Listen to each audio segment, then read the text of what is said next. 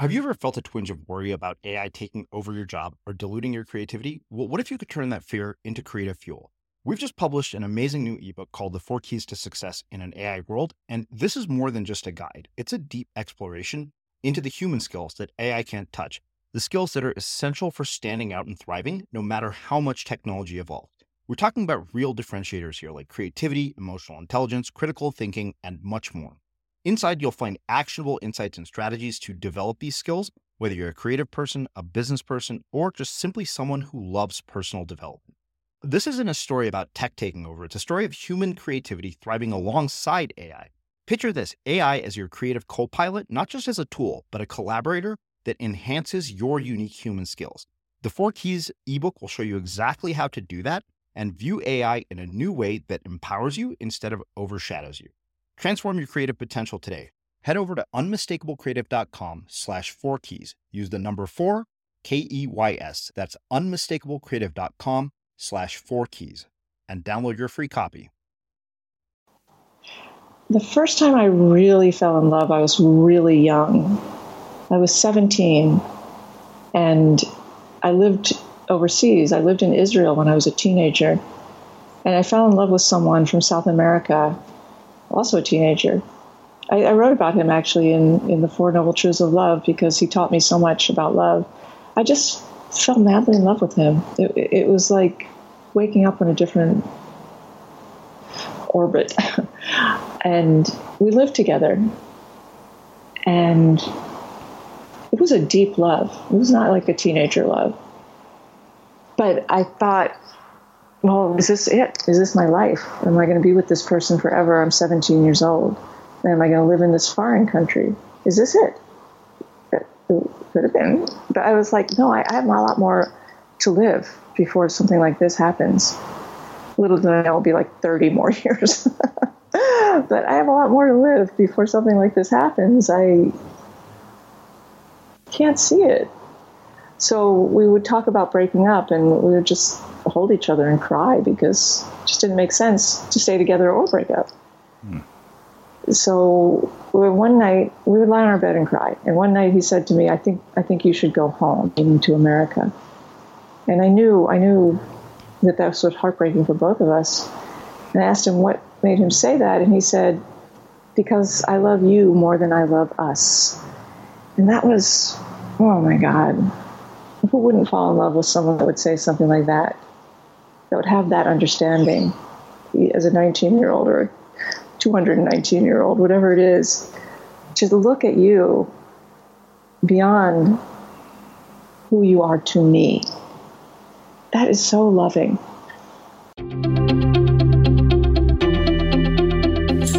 I'm Srini Rao, and this is the Unmistakable Creative Podcast, where you get a window into the stories and insights of the most innovative and creative minds who've started movements, built thriving businesses, written best selling books, and created insanely interesting art. For more, check out our 500 episode archive at unmistakablecreative.com.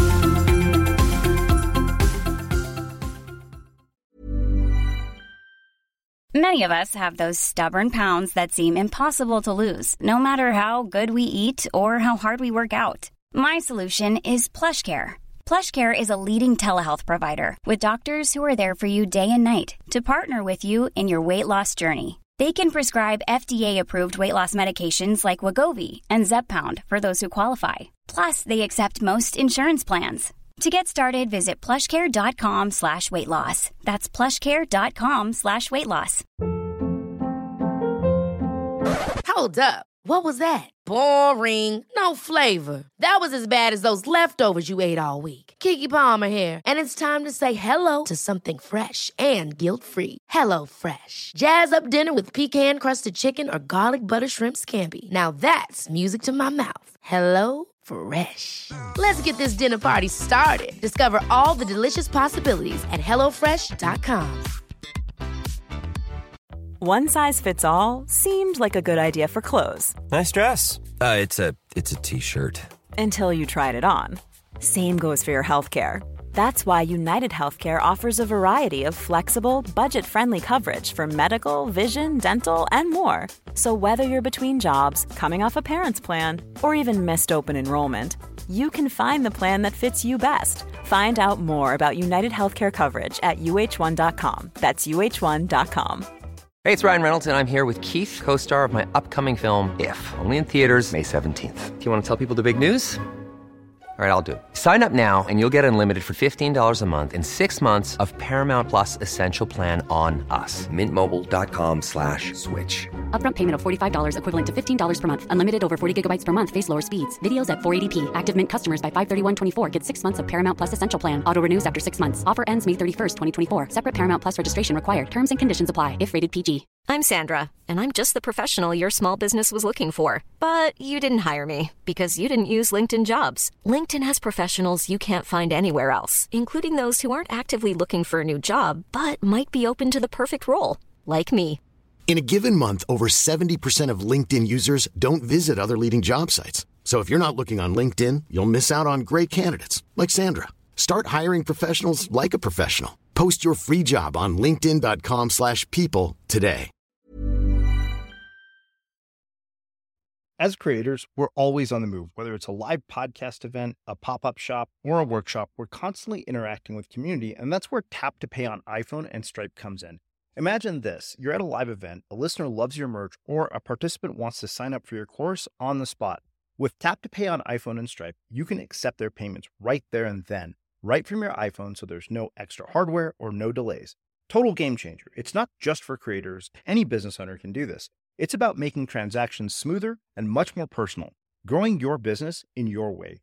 We've been using Stripe for our products and courses for a long time, and now with Tap to Pay on iPhone, you can take your business to the next level too. So visit stripe.com slash tap iPhone to learn more. Remember, folks, with Tap to Pay on iPhone and Stripe, your business is always at your fingertips. Susan, welcome to the Unmistakable Creative. Thanks so much for taking the time to join us. Thank you. Very, very glad to be here. Yeah, so you know it's very nice to have you back here. We had you uh, here, you know, as you just mentioned before we hit record. I think right on the eve of my last book launch, where we did sort of a soulful exploration into inner wisdom.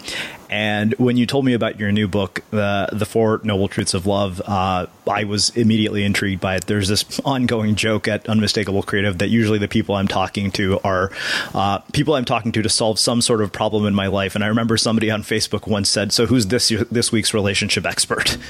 um, but before we get into all of that, um, I want to ask you uh, what social group were you a part of in high school, and what impact did that end up having uh, on your life, your career, and this perspective that you have now? Oh my God, what a fantastic question. The social group I was a part of was the people who have no social group. I was the most shy, loneriest person. I was completely confused by my by my world and my life, and I didn't run with any particular people. I basically was in my room by myself, trying to figure out what the hell was going on. So I, I'm sure I'm not alone in that. There was, you know, there. I but I was in the group of people that had no group and fit in nowhere. Mm-hmm. Is, is, that's possible, right? Yeah, yeah, absolutely.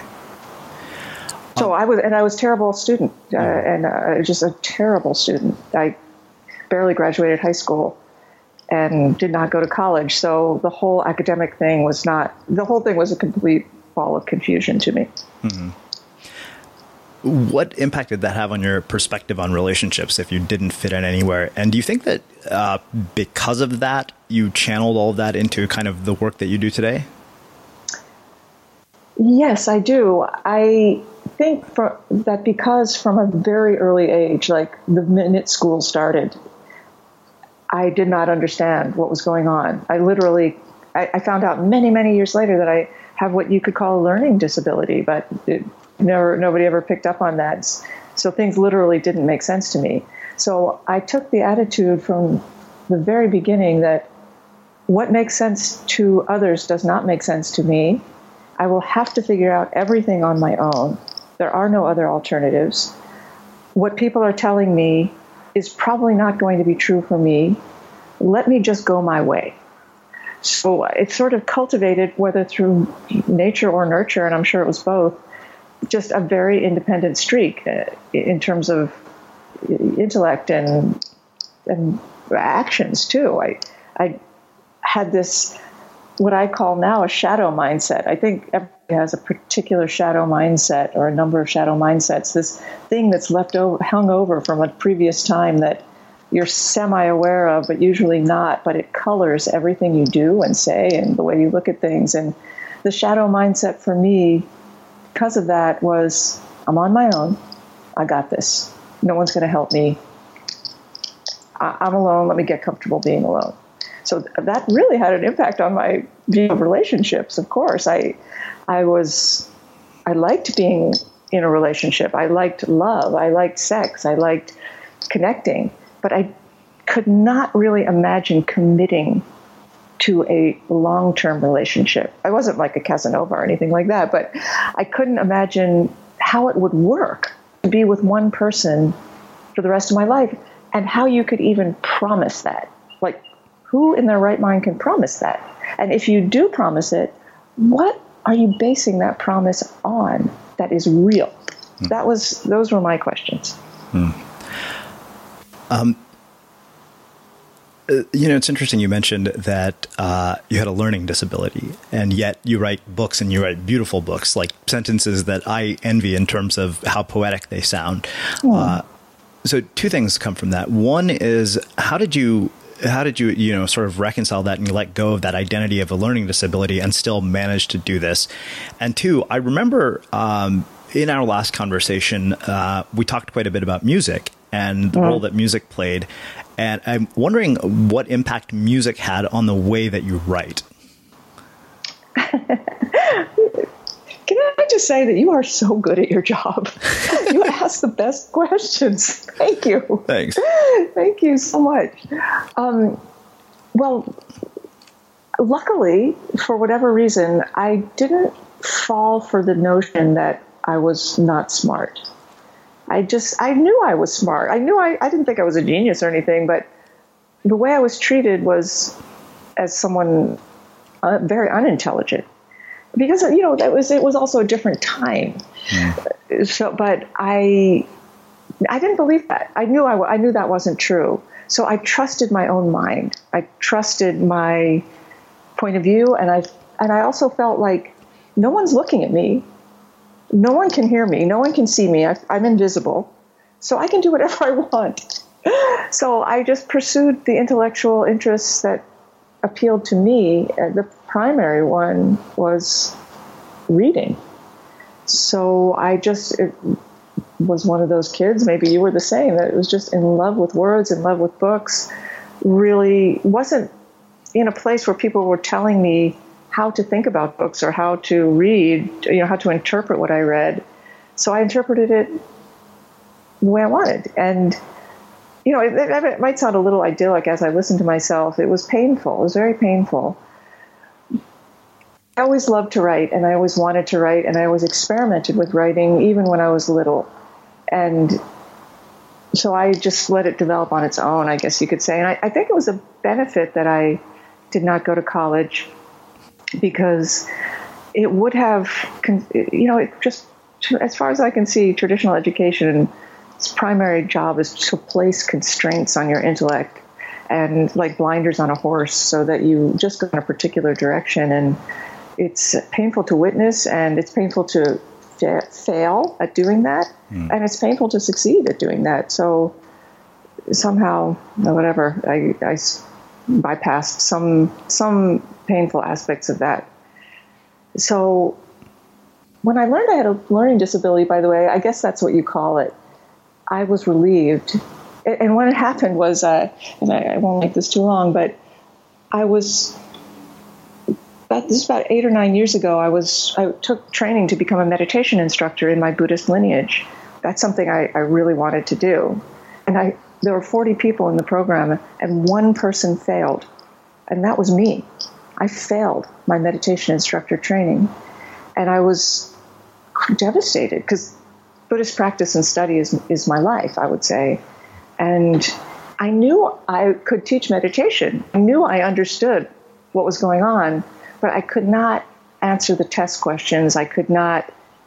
I, I just I just didn't. So I failed. It was very miserable, and I drove away crying. Like, what is wrong with me?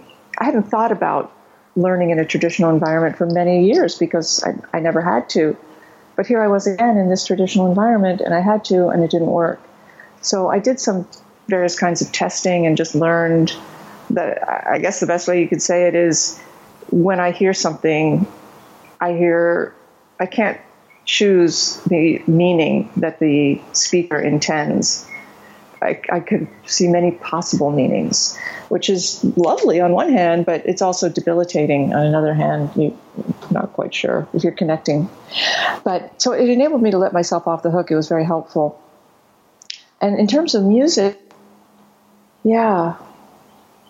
You know, the one thing that comes to my mind to say is in Buddhist thought, there's a lot of emphasis on teachings on what is they call emptiness, which is doesn't mean that all phenomena are dead.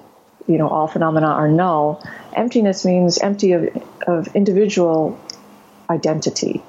Like you were not here, you could not be here without your parents, and they would not be here without their parents and the food they ate. And you didn't get here in a vacuum, and so in that sense, you are empty of a separate identity, which is kind of a, a, weird thing to think about. But music is the is the thing that makes me understand the Buddhist notion of emptiness more than anything else because you can't touch it, you can't smell it. Of course, you can hear it, but you can change so many things about it. You can change the tempo, you can change the lyrics, you can change the instrumentation, you can change certain aspects of the chord progressions, I imagine, but you still recognize the song when you hear it. And the, the identity of the piece goes beyond its individual components. So that's, I guess, a long winded way of saying one of the billions of zillions of things that I love about music. Um, and it remains really important to me. And in, in, the acknowledgments for the Four Noble Truths of Love, I thank I thank John Coltrane and Johnny Hartman, um, a singer who made a recording with John Coltrane, the only recording he ever made with a vocalist, a beautiful, legendary recording, because that that, that was my companion when I as I was creating this work and. I feel my heart connection to them is somehow connected to this work. Only, probably, I'm the only one who, who knows that or needs to know that. Does that make sense? Yeah, yeah, definitely. Um, do you remember what uh, those early expressions of writing were? Was it just writing in journals? Was it writing for you know uh, an audience? What what were those early expressions? Yeah, I remember very clearly. I was uh, interested. I loved science fiction, and like many, many, many kids in the 70s and 80s, and up to this very moment, I loved A Wrinkle in Time. I loved that book, and that inspired me. And I guess I identified with the main character of Meg, who was just this outsider, nerdy person, um, but who felt that she had something to give, but needed very alternative circumstances to source that thing. Um, so I, I, wrote I wrote science fictiony things with a character that was very much like Susan Piver in the lead role, and uh, I, I, wrote story after story after story. And but I also wrote. Um, we had an assignment once in school, an excellent assignment, to look at a picture, a book of photographs, and pick a photograph, and then write a story about that photograph you know, not what does this photograph mean or what do you think these people are doing, but write something fictional based on this photograph. And that was a fantastic assignment. And after it was over, I just kept doing that with this book of photographs. And, and the other kind of writing I did that did, I don't know what drew me to this, but now in my current life, I sort of see the thread, the through line is I like, I would read the encyclopedia things in the encyclopedia and then try to summarize what I read in a short hmm. in a shorter version. I would write I'd write synopses or of things about Ecuador or you know nuclear fusion or whatever it was that I was reading about. And I, f- I found it very enjoyable to try to reorder information in a simplified way, uh, not to simpli- not to simplify it, but to make it more direct, in my opinion, my personal opinion as a nine year old. so, but now as a writer who works with Buddhist teachings in their application to ordinary life, I find that that was a skill that I still enjoy using. You know what I mean? Mm-hmm. What does your day to day writing uh, practice or creative practice look like today after having done so many books? It is very unsteady. It is. Uh, I know, I know there are people are declaring the wars on art and insist on disciplined routines and I, I love them and I bless them and I envy them and I am not one of them. I I get heartbroken about something and then I, I feel, oh God, unless I sit down and write about this, I'm just gonna dissolve. I'm just gonna be so sad, so upset, so angry, and I don't have any way of meeting my own heart. And so then something starts to arise. And then I, I, would say, as a writer, I'm kind of bingy. Instead of a little bit every day, I, I binge, you know, like a week, that's all I do, or going away for a weekend or a month. And luckily, I, I've been able to figure out ways to do that and only do that. And then nothing. Mm. I don't know. What's yours? I'm one of those people that you talked about. oh, good for you. That's great. A thousand words every morning, uh, as if my life depended on it. I bow to you. I but truly do. I, you know, it's funny because I've had this conversation with Adam Grant. I, I think for me, the reason I have to do that is it's the only way I can arrive at anything of high quality. Because if I didn't, uh, I'd never produce anything worth reading. Like I always say, ninety percent of everything I write is just absolute garbage. Uh, right. But because I do it so much, that ten percent is what enables me to write books and all the other things that I do. I think that is a brilliant strategy. I really, really do, and it's it's the most forward strategy with the most forward motion. Yeah, absolutely. Yeah. Well, let's do this. Um, let's shift gears a bit, but I want to actually open up this conversation of love by asking you two questions that I've only ever asked one other person. Uh, mm-hmm. First being, uh, tell me about the first time you got your heart broken. Oh my goodness. Well, the, f- the first time, there's so many first times, you know, in my young life, but the, the first time I got my heart broken, like all capitals, I was I ended up writing a book about it, it, uh, you know, like 10 years later, because I never forgot how painful it was. So I was in a relationship with a musician, and we loved each other. We loved each other a lot. And we went through really, really difficult things together, like difficult. Almost someone, one of us almost died. One of us got arrested for being a drug dealer. So it's a very bluesy story, I'm telling you.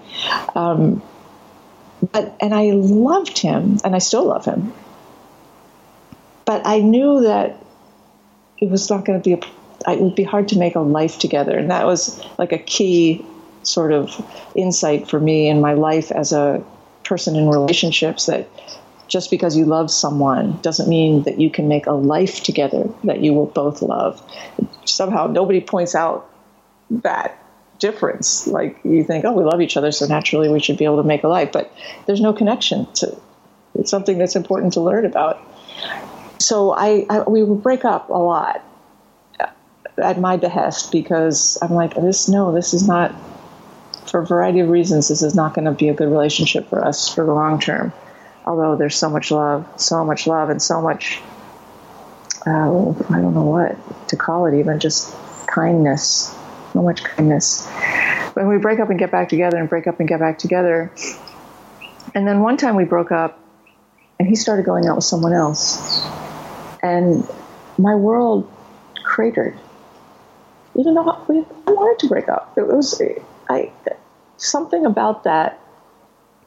I choose someone else threw me into a hell realm where I did stupid things and thought stupid things and was unable to draw breath. I would say for close to two years without feeling the power of this loss. I, I could not, I could not, to this day, I don't understand it. But that's, so that's basically the story. And, and the, I guess the addendum there is years went by, five years, seven years, where we didn't talk to each other. But then we started talking to each other again, and, and we became really good friends In fact, I'm going to see him later today in a few hours. Hmm. And that's the only relationship I've ever had that ended where the friendship continued, like in this really honest way. So I'm grateful for that. We had a soul connection that's kind of cosmic. Hmm.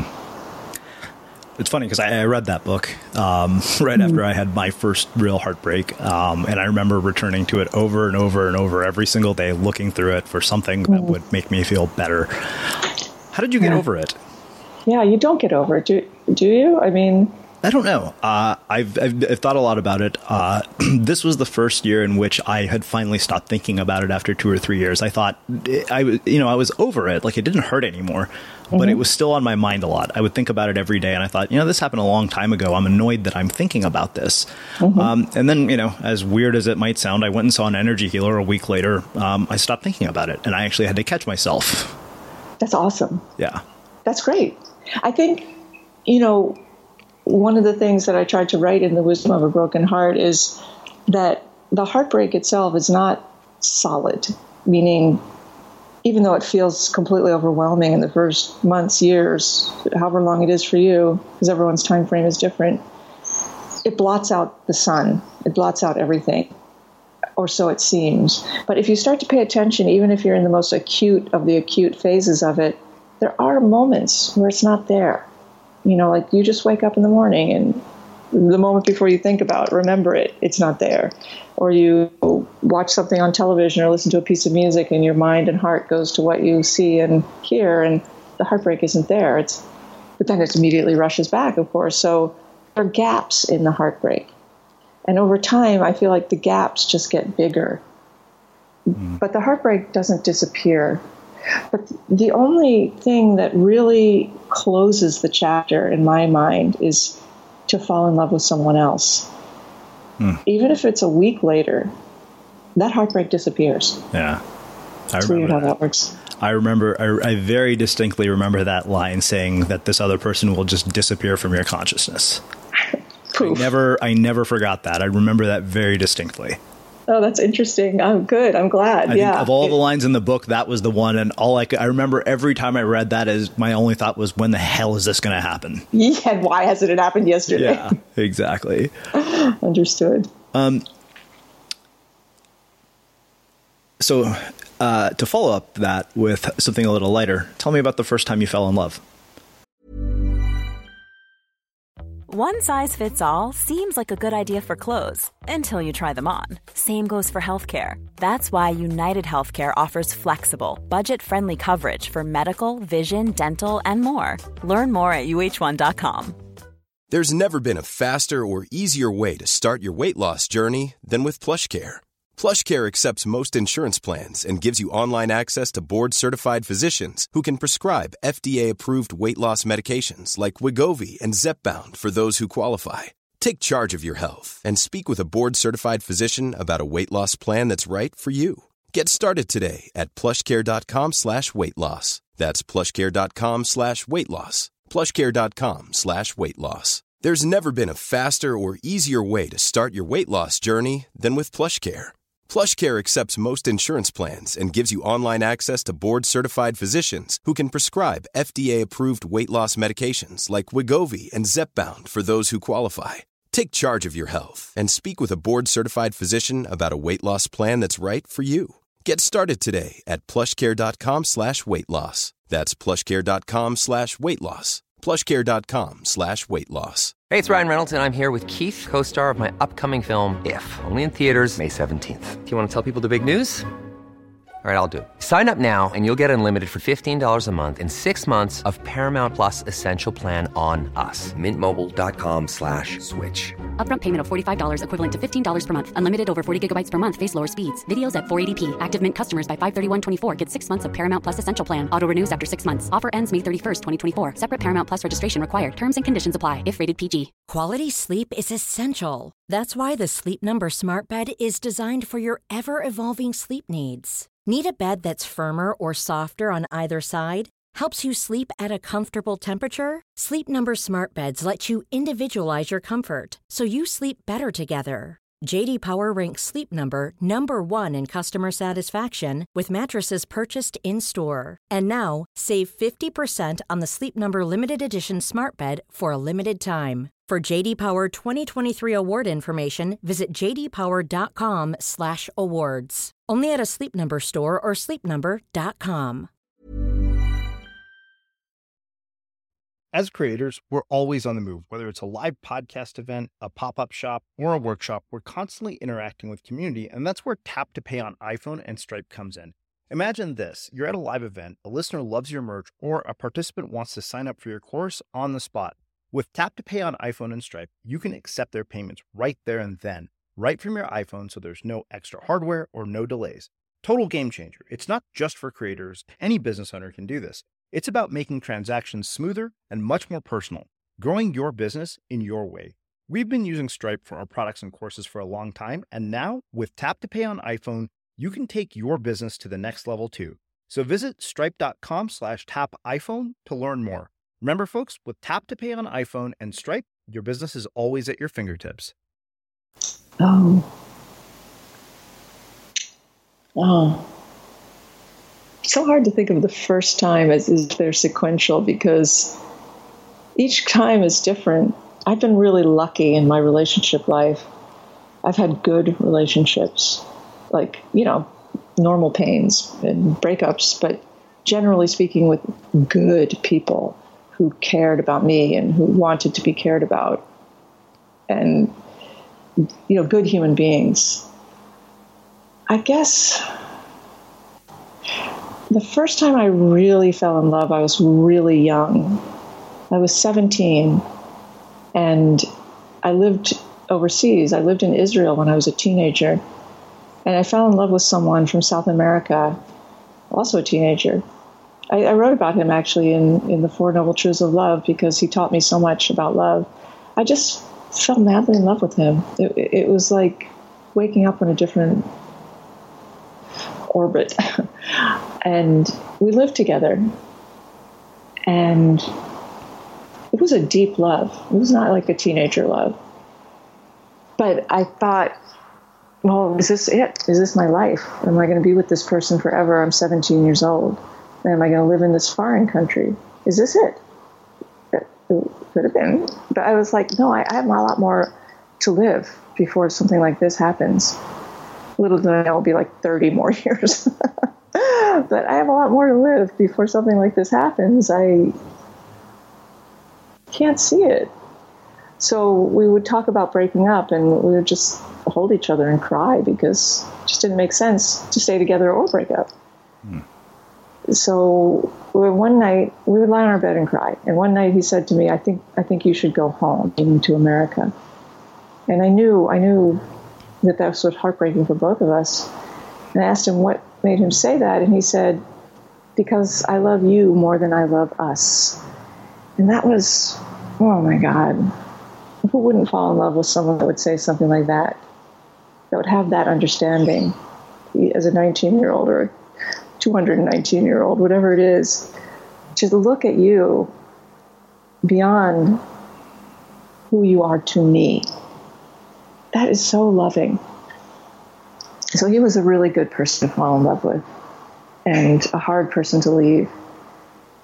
And I thanked him in the acknowledgments of this book, even though I probably haven't spoken to him in over 20 years, because that helped me see what love was. Hmm. Well, uh, I think that really makes uh, a perfect segue to talking about um, what you call the Four Noble Truths of Love. But what I want to start by asking is, is what prompted you to write this book of all the books you could possibly write? Like, what mm-hmm. inspired this? Well, I'm married, and I've been married now for over 15 years, and it's crazy. it's a crazy thing to do with another human being. There are endless ups and downs. And what really inspired me to write this was we were in a period of an endless down. Like we couldn't get along. We just fought about everything. It, it didn't make any sense. There was nothing to fight about. Even like, you know, what do you want to eat for dinner? We'd be like, whoa, we could back, you know, just back each other into a corner with some reason why that question was horrible or stupid or inappropriate or just crazy, crazy stuff.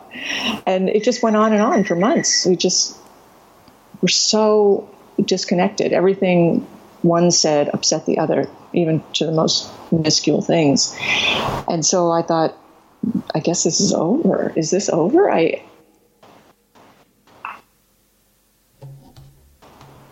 and I was crying one day, and I, I thought to myself, I don't even know where to begin fixing this because we've tried everything, talking, not talking, going to the therapist, having sex all the time, having sex none of the time, ignoring each other, be fr- you know, being friendly to it. We tried everything, and I thought I have no idea where to begin fixing this.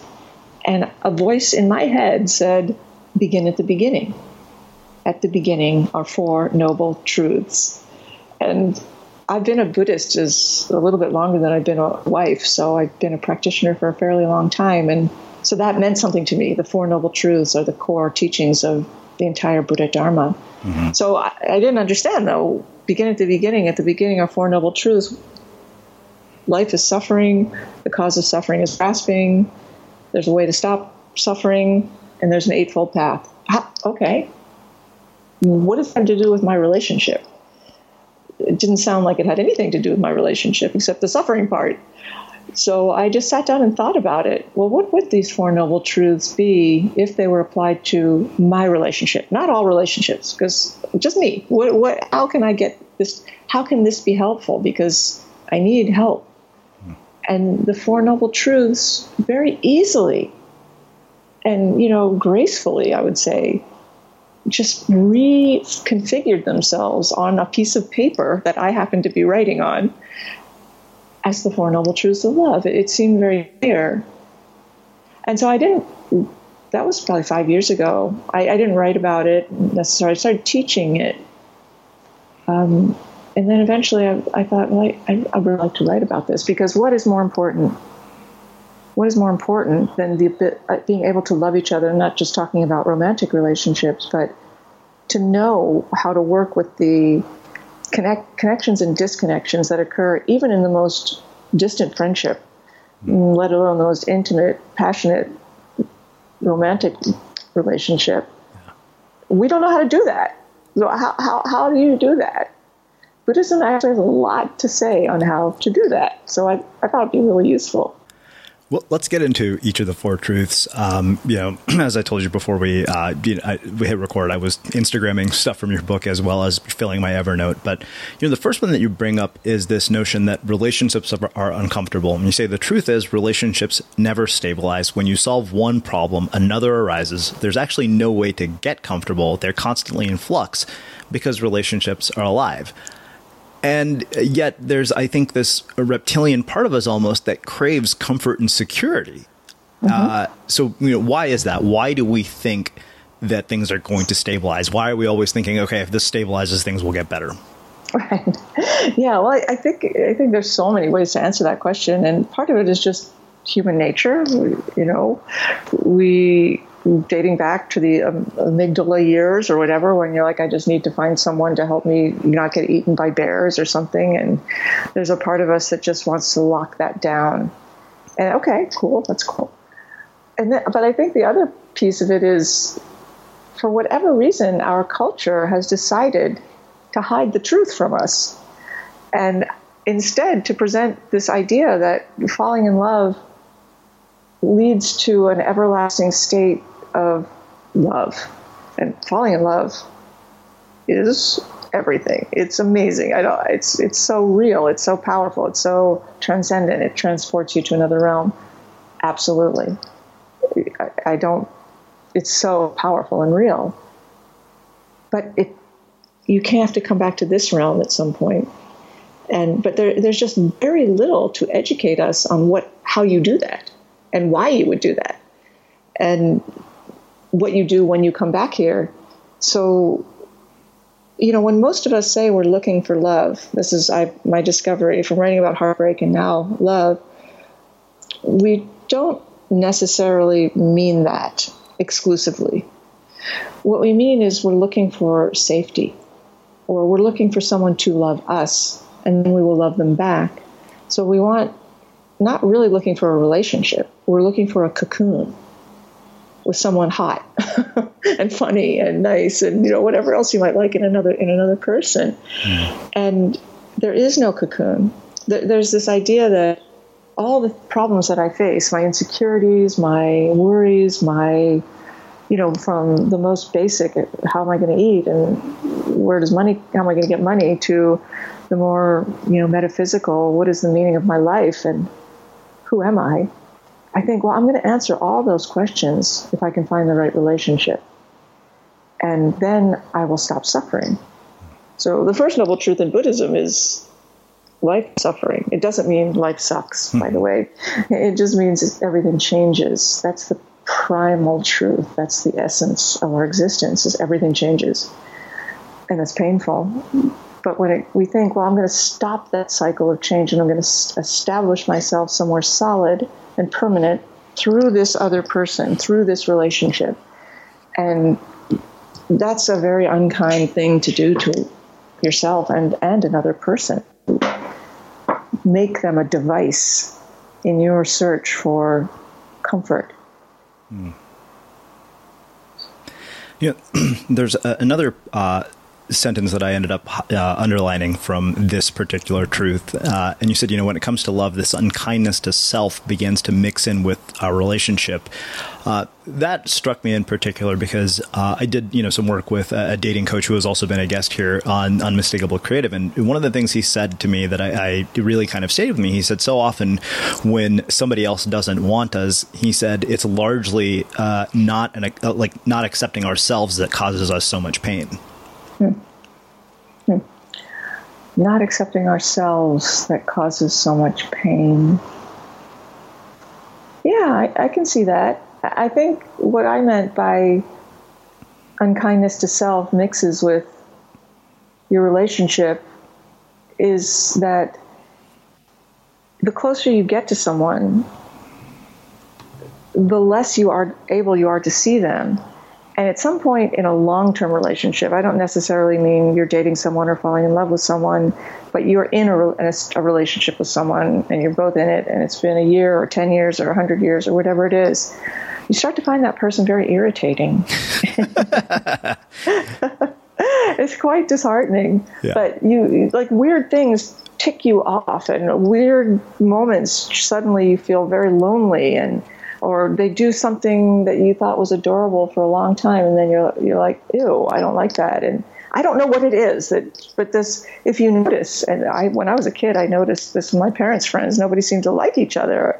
And I, I thought, how does that happen? Hmm. That there's this, this uh, edginess and a snappishness in often in long-term relationships between perfectly nice people. So one way I realized that that could be explained in addition to just normal human emotional puniness that we all have is we all have a tremendous harshness. I, I say all, even though there may be some exceptions, like maybe the Dalai Lama or something. But the most of people I know, including myself, have this very, very harsh voice inside that is whipping them very hard and condemning and critiquing and criticizing. And the minute you get think, oh, I, if only I could do this, everything would be good. And the minute you get close to this, the bar is raised, and there, there's just this harshness to self that is unremitting in in our world. And the closer you get to someone else, the less able you are to differentiate between yourself and them. I, I, I think on an energetic level and even on a physical level, sometimes you sleep next to someone night after night after night, you feel like, oh, there's this one body here, or, you know, this is so familiar to me, it almost feels like me to me. And so then you start treating that other person like you treat me, which is unkind. So harshness to self, unkindness to self blends with your the, if you speak to yourself with that unkindness, it bleeds into the way you speak to someone else. And the primary reason may not maybe because they're irritating, but it's more likely that it's because you can't tell who's who and you're speaking to them as you would yourself. So there's some deep inner work, I think. Not to solve that because to solve that is asking too much. Because then we start to get very hard on ourselves for not being able to not be hard on ourselves. And we just apply the same, you know, strategy. Like, okay, I'm going to really not be hard on myself and I give up until I stop. And if I screw up, I'm just going to get back up and try again. And if I fail, I'm a loser. And well, that's not going to work. You cannot create peace through aggression. But if you start to notice it, you start to notice the inner voice. That's great. That's all you have to do. Just notice it and roll with it and feel it and learn to discriminate between what you're thinking about yourself and life and the world and who this other person is. Like discern. Discernment, discernment, discernment. That's loving. That's a loving thing to do. It's unloving, I think, to say, you have to help me fix my psychological problems, or even, I'm going to, I have to fix my psychological problems, otherwise, I'm not fit for love. I call bullshit on that. It's, it's more spacious and flexible and big than that. You can be with all of your craziness and all of your wounds and all of your unhealed everything's. You can bring them. You, you should bring them.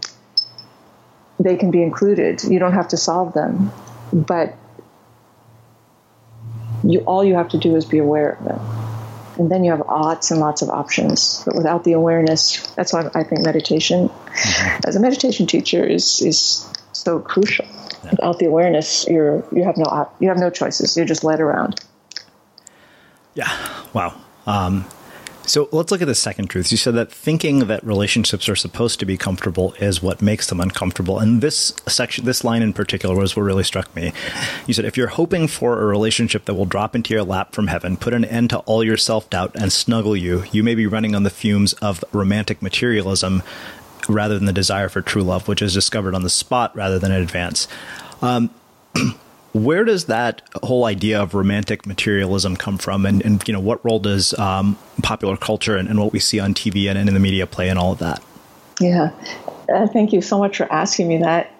Uh, in part because it gives me a chance to attribute the source of that thought to the great Tibetan meditation master Chogyam Trungpa Rinpoche, who defined something called the three lords of materialism and he came to the West in this, late 60s, Europe, and this early 70s to the United States, and and found a lot of hippies who were spiritual seekers, or so they thought.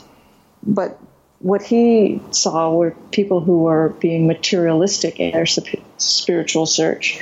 And he defined the three lords of materialism the lord of form, which all the lords are saying if you do this, you can stop suffering the Lord of Form says, get a nice house, get a bunch of money, get this degree, get out of your neighborhood, get whatever it is in the uh, physical world, and you will be safe.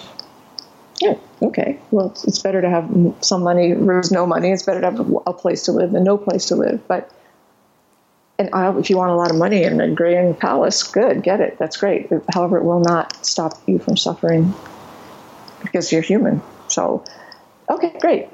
The second Lord is the Lord of speech, which speech is just defined as not just the way you talk, but of systems of thought that might save you.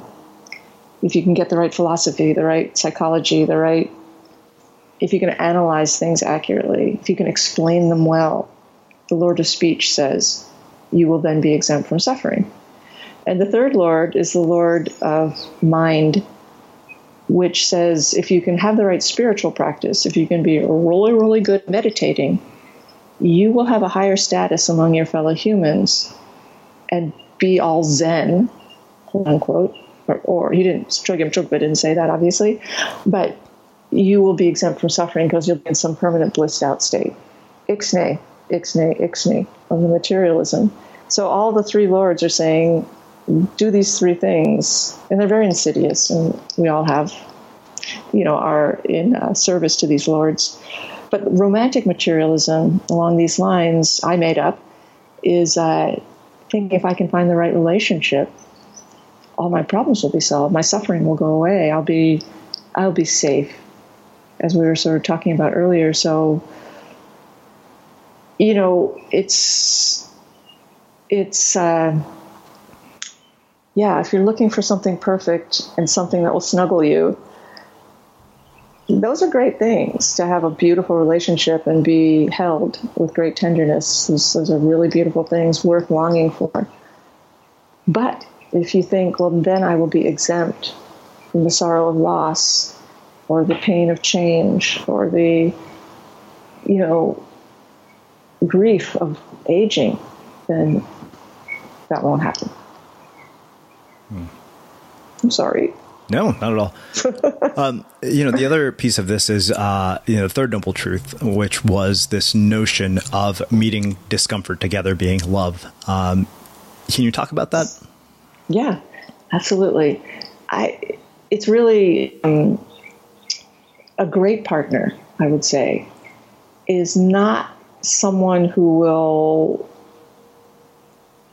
cop to their actions, although that's a great thing. It's not someone who will constantly work to make you happier, even.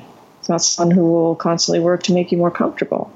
It's not someone who will sit and talk with you about your problems endlessly, which is great. All those things are great. I'm in no way um, dissing those things, but rather than someone who will look at you or themselves as the source of the problem and then try to fix it, a great partner is one who will tr- actually turn away from you to stand shoulder to shoulder with you. This is the mental image I have, and look at the problem together. Like, this is something that has entered our ecosystem. You may think it's my fault, I may think it's your fault. Let's let that go for a minute and look at this weather front that has just blown through. What is it? Let's let's let's experience it together. Let's feel it together you know, now we really love each other. That's great. Well, now we just could care less about each other. That's not great, but that's what's happening. Could be interesting, but let's just look at it. Mm. Or now I love you, but you don't really care about me, and now it's the opposite. Or it's like you're on this ride because it is a ride in the sense that it's ever changing and moving and can you be on the ride with that person through all the phases, excluding addiction, abuse, whether it's mental, physical, sexual? Obviously, that's not to be ridden. That is that's a different category. But the other kinds of, you know, I would call ordinary discomforts, which can range from anything like you're always late to you think you're going to have gender reassignment surgery and you forgot to tell me that you know, these, that those are very uncomfortable things. So, but they're not addiction or abuse or anything like that. So, those things are not to be included, in my opinion. But can you be on this ride together? I remember when when when my husband and I got married. Uh, we had a we had kind of a big wedding. It was nothing like what we intended, but it ended up being really fun. And the advice someone gave me this advice who had just gotten married themselves, and she said, "The best advice I can give you for your wedding is stay together." Like, like it's tempting. You get pulled away by your family, he'll get pulled away by his family, or you have different friends, and you'll. But go, stay connected to each other, so that when you, at the end of the day, you will both have been at the same wedding. and that was really, really good advice. I should call her and thank her for that actually, because that's a really good just analogy or metaphor. I'm not sure which one it is for the whole friggin' thing. Do it together. Wow. Um, so this fourth noble truth, uh, you say that there is a path to liberation from suffering, and this you know line in particular really stood out to me. The truth is that relationships seem to be beyond our capacity to grasp. They arise, abide, and dissolve under mysterious circumstances. We have no idea why we fall in love with this person or that one. We don't know why love just disappears and then reappears. Chemistry is inexplicable. I have no idea what causes the blissful connections and devastating raptures that happen in my own marriage over and over. And I guess a couple of questions come from that. One is um, why is it that we're so hell bent on trying to control these things, even Because though they're clearly out of our control? because there's nothing more frightening than love. There's nothing more vulnerable. Is the most vulnerable state. You have given your heart to someone. They see you. You see them. You are, I don't know how many layers of clothing you put on, you're always naked. And it's extremely vulnerable. So you want to lock this thing down and make it safe. And of course, there's no way to do that. I mean, you can make it safe, but then it's not love, it's something else. Yeah. I don't know what it's called, but it, yeah. So of course, you know, when we're in a very vulnerable situation where we can be devastated, we've both had our heart broken. You and I, we know the truth of how painful it can be, Yeah. and you would go a long way to avoid having that happen again, understandably, but you cannot make it not happen again.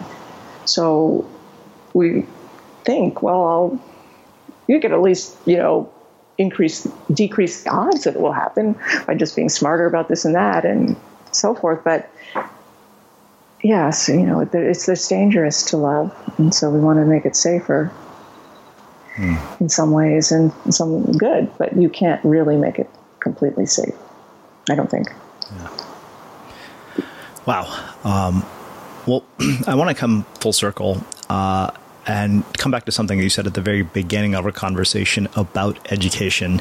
And given that uh, this subject in particular has been very interesting to me uh, as I'm thinking about the next book, um, what do you think we should have learned in school but never did? Oh my goodness. I think we should have learned how to think for ourselves. I, I think, I mean, that may sound trite, but we should learn how to know our own minds, not what someone else is trying to put in them. That is the source of wisdom. Is your mind is the source of wisdom, not anything in a book. So books are great. I write them, I read them, I love them. But without knowing your own mind, your own wisdom, you spend a lot of time, years, decades, your lifetimes, being confused about who you are. So you should learn how to identify yourself in the great stream of humanity. Incredible. Wow. Um, this has been really, really beautiful, uh, as I as I expected it would be, having read the book. Um, so I have one last question for you, which I know I've asked you before, and I'm curious how the answer will have changed uh, three years later. What do you think it is that makes somebody or something unmistakable? Oh. You know what? I think I, now that you asked me, I think I remember what I said. I think it hasn't changed. Genuine, genuineness. You can, authenticity, you can feel when you're with someone who is unafraid of themselves and has shown up with all of their brilliance and confusion and flaws and beauty and is just sitting right in front of you, fully genuine. That is unmistakable. Hmm. Amazing. Um, where can people find out more about you, your work, uh, and the book? Uh, you can go to my website, susanpiver.com. Piver is P-I-V-E-R. And this one is, I'm self-publishing. It's, it's, it's an ex- interesting experiment. So susanpiver.com is the best place to get the book. It may be the only place to get the book, but it's a good place to start in any case. Awesome. Well, I can't thank you enough for taking the time to join us and uh, sharing your story and your insights with our listeners. This has been really beautiful. I have loved talking with you. It is such a delight. I really mean it. Thank you. Thank you. And for everybody listening, we will wrap the show with that. Thank you for listening to this episode of the Unmistakable Creative Podcast. While you were listening, were there any moments you found fascinating, inspiring, instructive, maybe even heartwarming? Can you think of anyone, a friend or a family member who would appreciate this moment? If so, take a second and share today's episode with that one person because good ideas and messages are meant to be shared. Ever catch yourself eating the same flavorless dinner three days in a row? Dreaming of something better? Well, HelloFresh is your guilt free dream come true, baby. It's me, Keke Palmer. Let's wake up those taste buds with hot, juicy pecan crusted chicken or garlic butter shrimp scampi. Mm. Hello Fresh. Stop dreaming of all the delicious possibilities and dig in at HelloFresh.com. Let's get this dinner party started. Imagine the softest sheets you've ever felt. Now imagine them getting even softer over time. That's what you'll feel with Bowl and Branch's organic cotton sheets. In a recent customer survey, 96% replied that Bowl and Branch sheets get softer with every wash. Start getting your best night's sleep in these sheets that get softer and softer for years to come. Try their sheets with a 30-night guarantee. Plus, get 15% off your first order at bowlandbranch.com. Code BUTTERY. Exclusions apply. See site for details.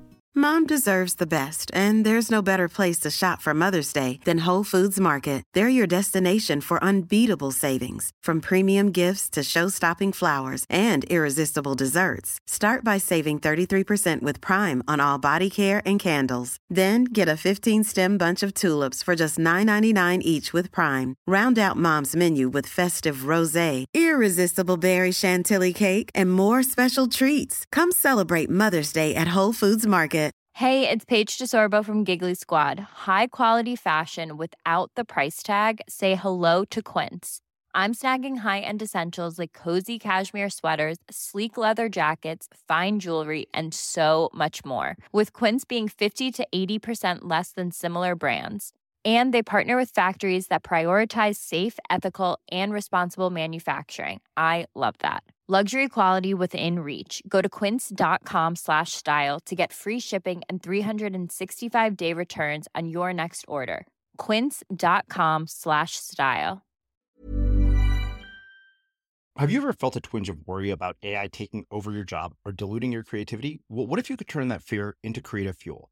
We've just published an amazing new ebook called The Four Keys to Success in an AI World. And this is more than just a guide, it's a deep exploration into the human skills that AI can't touch, the skills that are essential for standing out and thriving, no matter how much technology evolves.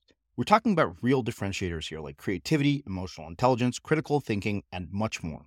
Inside, you'll find actionable insights and strategies to develop these skills, whether you're a creative person, a business person, or just simply someone who loves personal development. This isn't a story about tech taking over, it's a story of human creativity thriving alongside AI. Picture this AI as your creative co pilot, not just as a tool, but a collaborator that enhances your unique human skills. The Four Keys ebook will show you exactly how to do that and view AI in a new way that empowers you instead of overshadows you. Transform your creative potential today. Head over to unmistakablecreative.com slash four keys. Use the number four, K E Y S. That's unmistakablecreative.com slash four keys and download your free copy.